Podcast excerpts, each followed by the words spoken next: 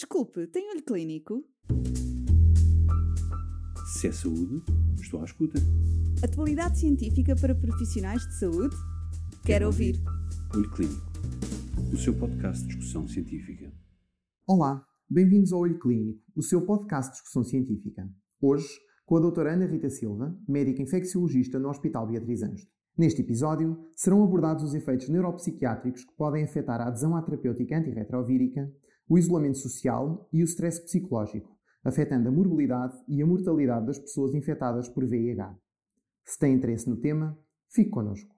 Doutora Ana Rita, o que significam distúrbios neurocognitivos e neuropsiquiátricos? Os distúrbios neurocognitivos são definidos pelo declínio adquirido das capacidades eh, cognitivas e funcionais. As suas manifestações clínicas enquadram-se em duas categorias, cognitivas e neuropsiquiátricas. Os sintomas cognitivos incluem déficits de memória, linguagem, orientação, reconhecimento e funções executivas. Os sintomas neuropsiquiátricos incluem apatia, agitação, psicose, como os delírios e alucinações, depressão e ansiedade.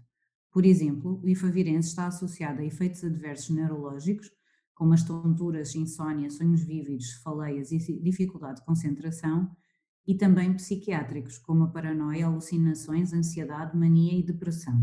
E qual a prevalência destas alterações nas pessoas que vivem com VIH? Antes do uso generalizado da terapêutica antirretroviral combinada, o comprometimento neurocognitivo grave podia afetar até 50% dos indivíduos com infecção VIH, estando sobretudo associada a infecções oportunistas do sistema nervoso central, como a toxoplasmose, a meningite criptocócica ou a leucoencefalopatia multifocal progressiva.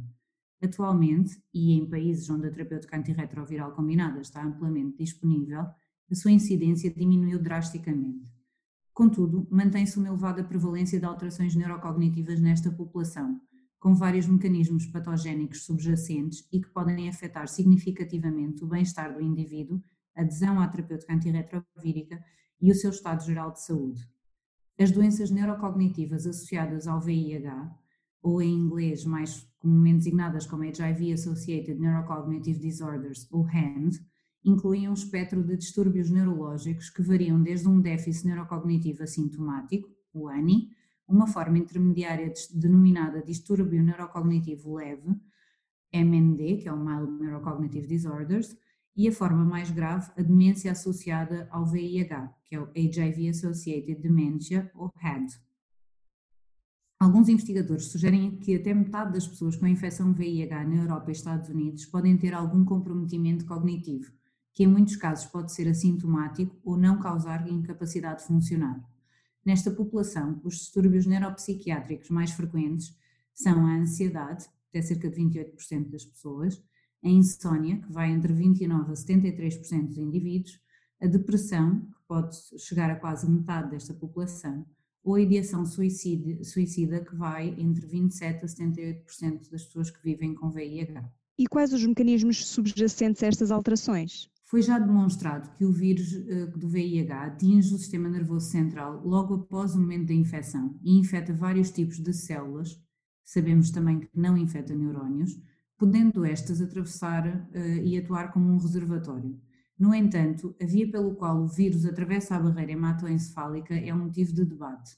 Especula-se que possa infectar os monócitos ou células T, que por sua vez migram da corrente sanguínea para o sistema nervoso central, sendo esta chamada a teoria do cavalo de Troia, ou também através da alteração da permeabilidade de células epiteliais da barreira hematoencefálica devido ao aumento das citocinas pró-inflamatórias.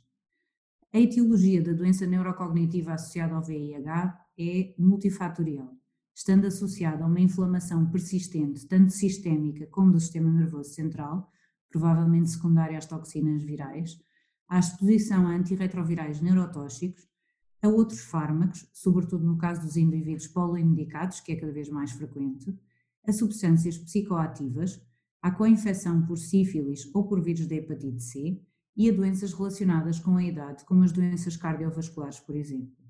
Nos indivíduos mais velhos, deve considerar-se também que os distúrbios neurodegenerativos, principalmente a doença de Alzheimer, e o impacto cognitivo da doença cerebrovascular representam o seu papel. O aumento da esperança média de vida das pessoas que vivem com VIH levou a uma exposição mais prolongada do sistema nervoso central a todos estes fatores. Além dos fatores descritos acima, existe também um maior risco de HAND naqueles com doença anterior do sistema nervoso central, um baixo nadir e contagem atual de linfócitos TCD4 e uma carga viral de VIH detetável. E relativamente à terapêutica antirretroviral, quais os mecanismos de toxicidade neurológica? O uso de antirretrovirais tem sido associado a uma variedade de toxicidades neurológicas, desde a neuropatia periférica a déficits neuropsiquiátricos e neurocognitivos. No entanto, é muitas vezes difícil distinguir efeitos adversos causados pelo fármaco dos efeitos deletérios diretos e indiretos do próprio vírus. Relativamente aos nucleósidos, pensava-se que a sua neurotoxicidade estava limitada à periferia mas dada a ligação entre a disfunção mitocondrial e o comprometimento cognitivo, sugere-se agora, embora sem que nenhuma associação clínica clara tenha sido encontrada, que a toxicidade mitocondrial relacionada com este grupo possa contribuir direta ou indiretamente para o desenvolvimento do HIV-associated neurocognitive disorders. No que diz respeito aos não nucleósidos, a pesquisa sugere que, de modo semelhante aos nucleósidos, a toxicidade do efavirenz é mediada por stress oxidativo e, consequentemente, disfunção mitocondrial. Sabes que esse fármaco está associado a um comprometimento neurocognitivo persistente mesmo após a sua descontinuação. Os outros agentes da mesma classe são conhecidos por apresentarem toxicidade do sistema nervoso central, sobretudo a nevirapina, embora os seus efeitos neurotóxicos sejam menos estudados, menos frequentes e menos significativos na prática clínica. Dados relativos à doravirina, o mais recente não nucleósido, mostraram um perfil neuropsiquiátrico favorável quando comparado com o efavirense. Os inibidores da protease potenciados estão associados a um aumento do risco de doença cerebral de pequenos vasos, que por sua vez foi associado a comprometimento neurocognitivo. Contudo, apesar de uma ligação entre os IPs e certos efeitos neurológicos, não há evidência clínica de, de, sua, eh, de, uma associação entre o seu uso e a doença neurocognitiva no, no, no, indivíduo infectado por VIH. Por fim, os efeitos mais psiquiátricos mais comuns relatados com os inibidores da integrase são a insônia, a depressão e a ansiedade, sobretudo com o dolutegravir e bictegravir, comparativamente com o raltegravir. Embora os efeitos e os relatos de efeitos neuropsiquiátricos desta classe sugiram neurotoxicidade, é importante ressalvar que os mecanismos subjacentes para tal toxicidade não são totalmente compreendidos. Um ensaio clínico encontrou altas concentrações de dolutegravir no, no líquido cefalorraquídeo, sugerindo um possível mecanismo pelo qual a neurotoxicidade dependente da concentração causaria os efeitos secundários no sistema nervoso central. De qualquer modo, além dos efeitos neuropsiquiátricos, os inibidores da integrase não parecem causar déficit neurocognitivo significativo.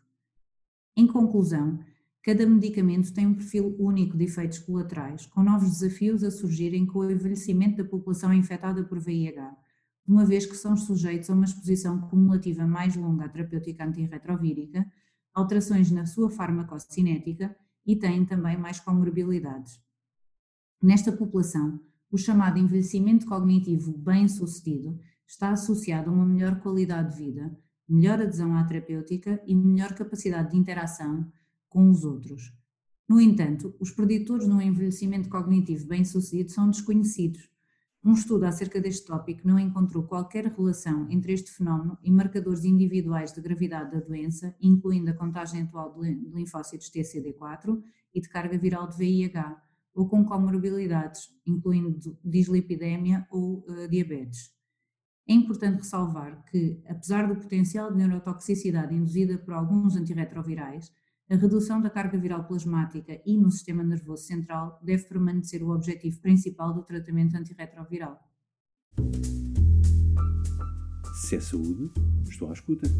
Atualidade científica para profissionais de saúde? Quero, Quero ouvir. ouvir. Olho Clínico, o seu podcast de discussão científica.